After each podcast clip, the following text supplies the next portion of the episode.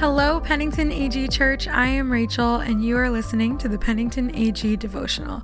Good morning or evening, whenever you are listening. I hope that in both the hard moments of this week and also in the joyous ones, that you've been able to know and rest in the nearness of Jesus.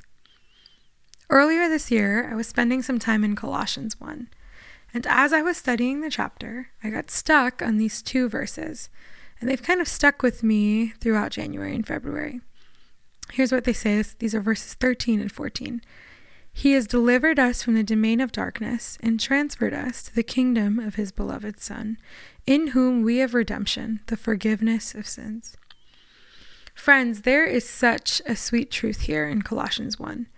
Right before Paul reminds the church about the preeminence of Christ, about why Jesus is supreme above all else, Paul reminds the church that they are a part of the kingdom of this beloved Son. And friends, this is true not just for the Colossian church, but it's true for each and every one of us that have put our faith in Jesus. So whether you are in Hopewell or Pennington or the Hamilton area, wherever you are, this isn't just for the Colossian church, but for each and every single one of us. We have been transferred into the kingdom of the beloved Son. But what does that mean for us?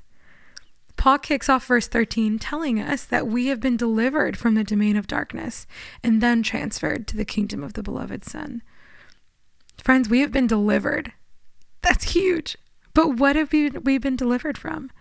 In 1 Peter 2 9, Peter uses very similar words, reminding his readers that they have been called out of darkness and into the marvelous light.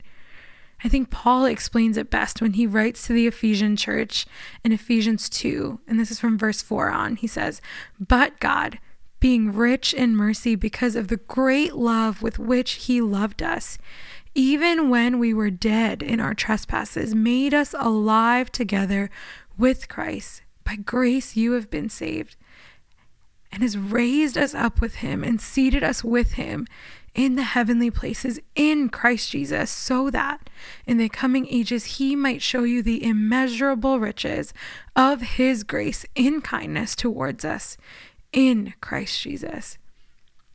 And this is verse 8 For by grace you have been saved through faith, and this is not your own doing, it is the gift of God not a result of works, so that no one may boast.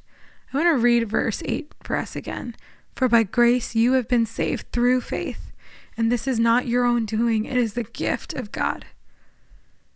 So, friends, there may be moments in our life where we feel like we're stuck in the domain of darkness, that we haven't been called into the marvelous light, but we're stuck in darkness moments where it can feel like we can't break out of a sin cycle or say no to temptation, moments in which the shame and guilt of the past can hold us captive, or even moments where it feels like every day holds darkness and not an ounce of light.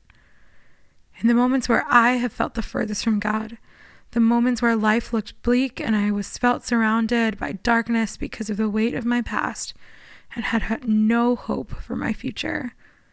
This is the truth that I needed to hold on to. And in these moments, friends, this is the truth that we get to hold on to. That we are no more stuck and held captive by the domain of darkness, but we have been set free and liberated as we have been transferred into the kingdom of the beloved Son, into the kingdom of our strong and mighty Jesus, in whom we have redemption and the forgiveness of sins. And this, this is good news for us because it is in this Jesus that Paul goes on to say in Colossians 1 this Jesus who is the image of the invisible God, the firstborn of all creation. For by him all things were created in heaven and on earth, visible and invisible, whether thrones or dominions or rulers or authorities. All things were created through him and for him. And he is before all things, and in him all things hold together. This is the kingdom of the beloved Son. And he is supreme and above all things. And where our Jesus is, darkness has no place. And so, as we wrap up today, let's rest in this truth. Breathe deep and remember. In the moments where it feels like you're stuck or surrounded by darkness, remember that you have been delivered from the domain of darkness and transferred into the kingdom of the beloved Son, called out of darkness and into his marvelous light. So, if you can, where you are, close your eyes as I read this passage over you. This is Colossians chapter 1, verses 13 and 14. He has delivered us from the domain of darkness and transferred us to the kingdom of his beloved Son, in whom we have redemption, the forgiveness of sins. May God bless you today, and may the peace of Jesus rest on you this week.